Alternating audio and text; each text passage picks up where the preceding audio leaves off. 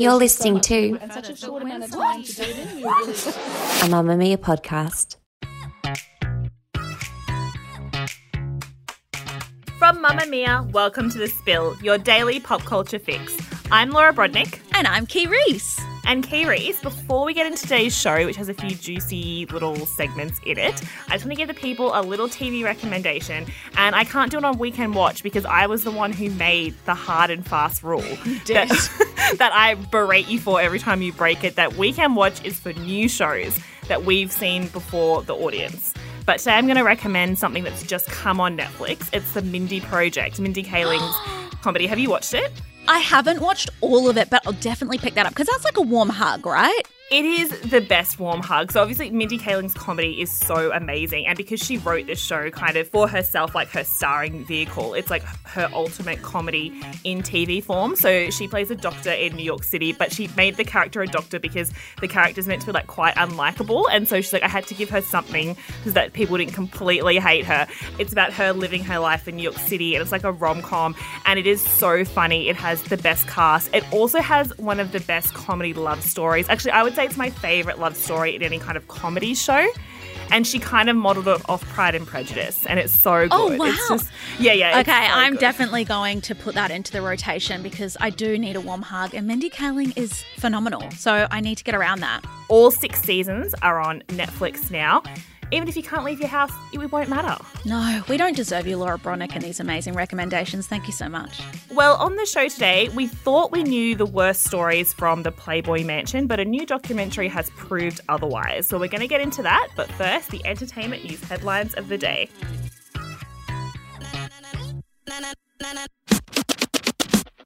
I have news. What's the hot gossip? I want more headlines. New celeb alcohol line alert! Singer and icon Mariah Carey has launched a line of Irish cream called Black Irish. Now, for all of the goon drinkers listening, you are my people. That's basically Bailey's. I know, I know, Mariah Carey doesn't exactly scream milky liqueur, more of a champagne darling kind of girl, but it turns out there's actually a really sweet reason behind the choice. So, posting to her 10.3 million Instagram followers, Mariah introduced a line with a pic of her laying on an exotic beach, wearing a figure hugging, diamond encrusted full length gown, with a bottle of black Irish resting in front of her on the sand. The caption revealed that the line, available now in three delicious flavors original white chocolate and salted caramel, has been in the works for two years. The name Black Irish is an homage to her heritage, her father being black Venezuelan and her mother of Irish descent. And it looks like the hard work has paid off because, according to the cut, the line has already sold out in some retailers. Now, that is truly a cause for celebration. It actually did get me thinking about what our celeb alcohol line names would be based on our heritage. So mine's kind of boring. Mine would just be black white, but yours is quite fun. It's white Slovenian. Yeah, well, Irish Slovenian. hey, maybe Mariah Carey and I are related. I feel an Ancestry.com collaboration coming on. I'd much rather be related to Mariah Carey than the other famous woman that I am closely related to. Melania Trump. Um, don't say it. I don't want people to know. it's my secret shame. I don't know if Slovenian Irish is as sexy as Black Irish, but still. My favorite thing about this, of course, is that I know that there is a Christmas flavor in the works because you know MC loves Christmas. It is her favorite time of the year. So I'll be waiting with bated breath for December, baby. Well, just as soon as we recovered from the naked paddleboarding incident of 2016, actor Orlando Bloom has blessed us with yet another Rudy nudie. This time, it wasn't the long lens Paps who outed his vacation pastime, but himself. So on Sunday, Orly took to Instagram posting a carousel of pictures. The first and last pic were of him in a river smiling into the sun. Then there was a short video of him swimming backstroke, declaring that the water is so amazing. And to be honest, it looked like it is. And then the image that is making headlines today him standing on the riverbank with his back towards the camera, naked, with only a peach emoji covering his bottom and a casual thumbs up just to throw into the mix. Sweetly, well, that's to be determined, he tagged partner Katy Perry on his um, Peach.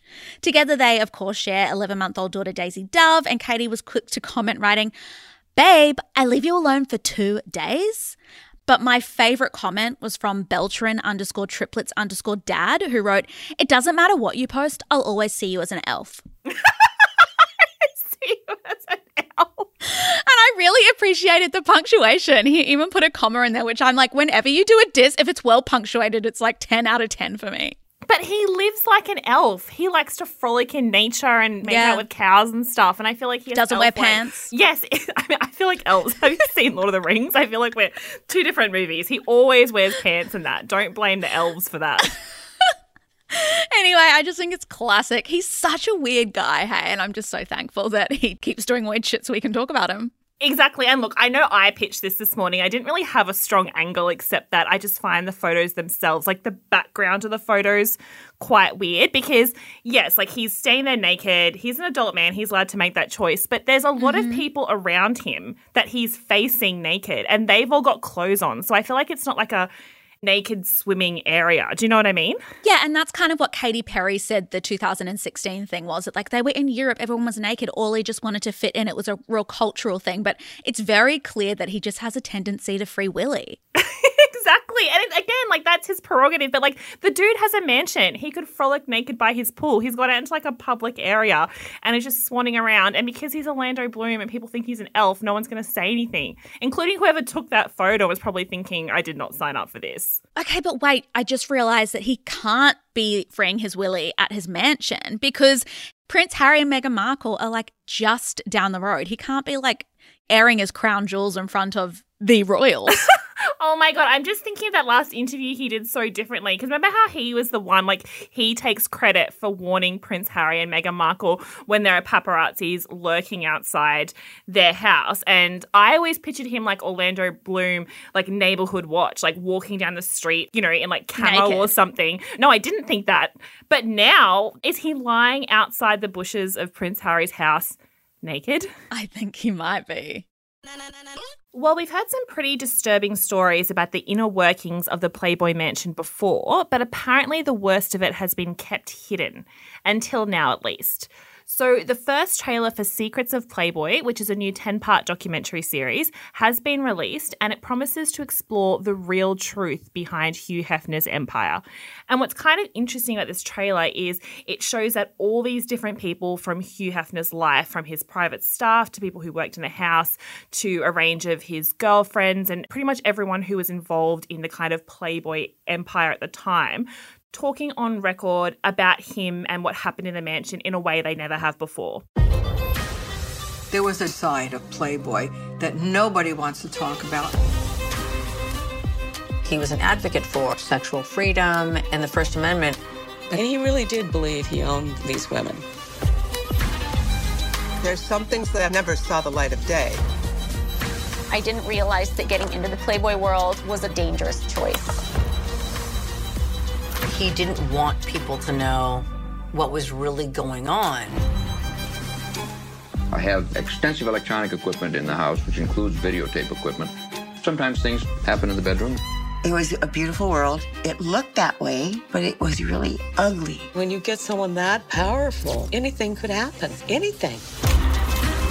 I wouldn't trade places with anyone else in the world. His legacy should comprise the whole story. The people who are really there, they're the ones who know the real truth. It's interesting that they're talking about his legacy then, mm. because obviously in the last couple of years, so Hugh Hefner passed away in 2017, but before that, he had quite the empire that had started to kind of crumble in the later years of his life, and especially now. There was the Playboy magazine and all the kind of franchising of the products, TV shows set inside the house, The and- clubs. Yeah, exactly. Like a huge empire built around him being this kind of sexy Lothario guy who had this swarm of nearly identical, thin, blonde, young girlfriends who would all live with him together. And for so many decades, that was seen as a very celebrated thing. Like it's weird to look back on now. But at the time, he was kind of like very accepted by society. And I feel like no one really raised the issue that it was a bit off. And he really had this iconic place in pop culture.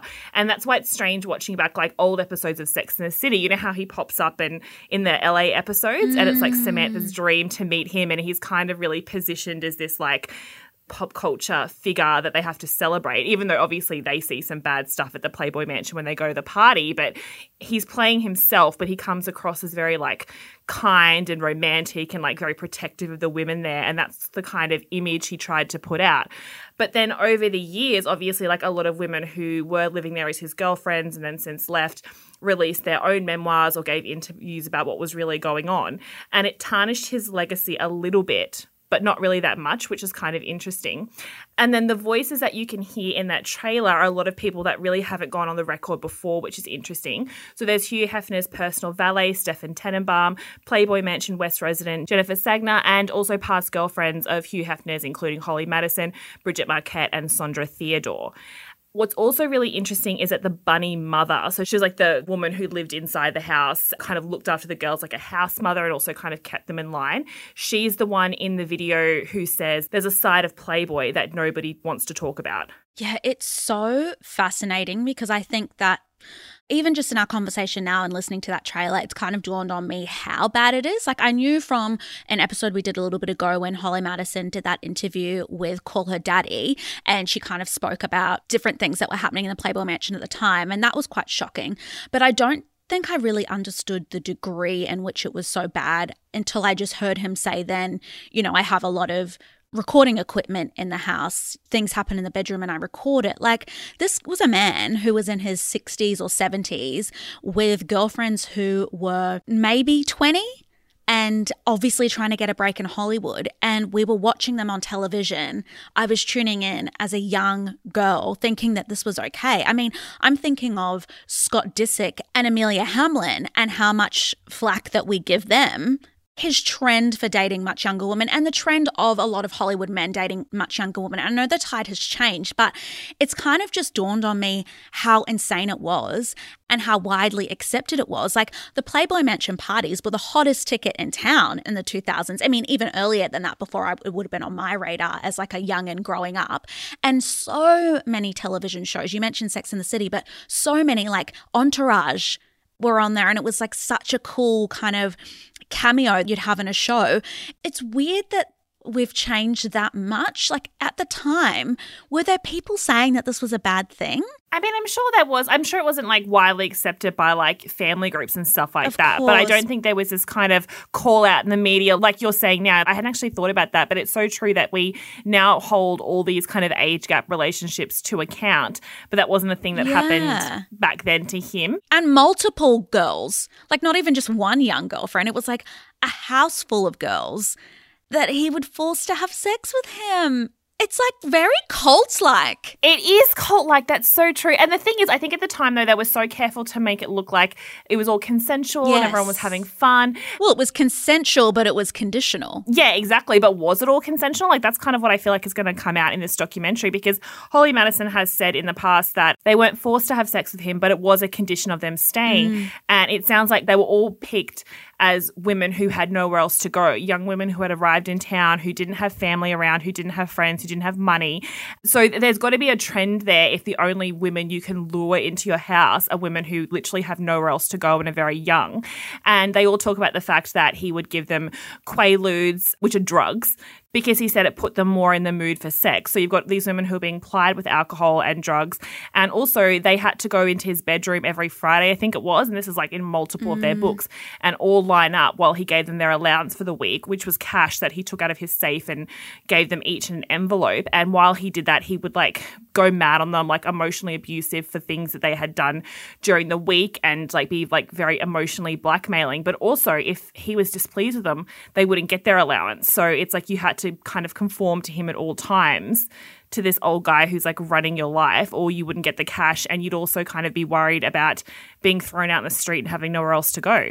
If we saw that happening in any other place, like if it wasn't a sexy mansion with the cute little bunny logo, you know how we always talk about all those movies like Christian Grey and whatever that sex movie, three something something Oh, yeah, that we yeah, talked yeah. about. you know how we always talk about the fact that if those men weren't rich, that would be a horror movie. Like if Christian Grey didn't have like a beautiful big apartment and like private jets and all that money, that would be a very upsetting storyline. Like it would be seen as like an abusive horror movie almost. But because they're rich, it's got this fantasy element. And I think it's the same thing with Hugh Hefner is that people liked the idea of the mansion and the clothes and the shoes, and it was all seen as very decadent. Which is so funny now when what's come out is that the house itself was disgusting. Yeah. There was animal shit everywhere because none of the dogs were toilet trained. The mansion was falling apart, and the women were allowed to show that on Instagram. They can only show like old pictures where it looked really nice. They said like the mattresses were all stained and dirty. Gross. Everything was rotting and broken.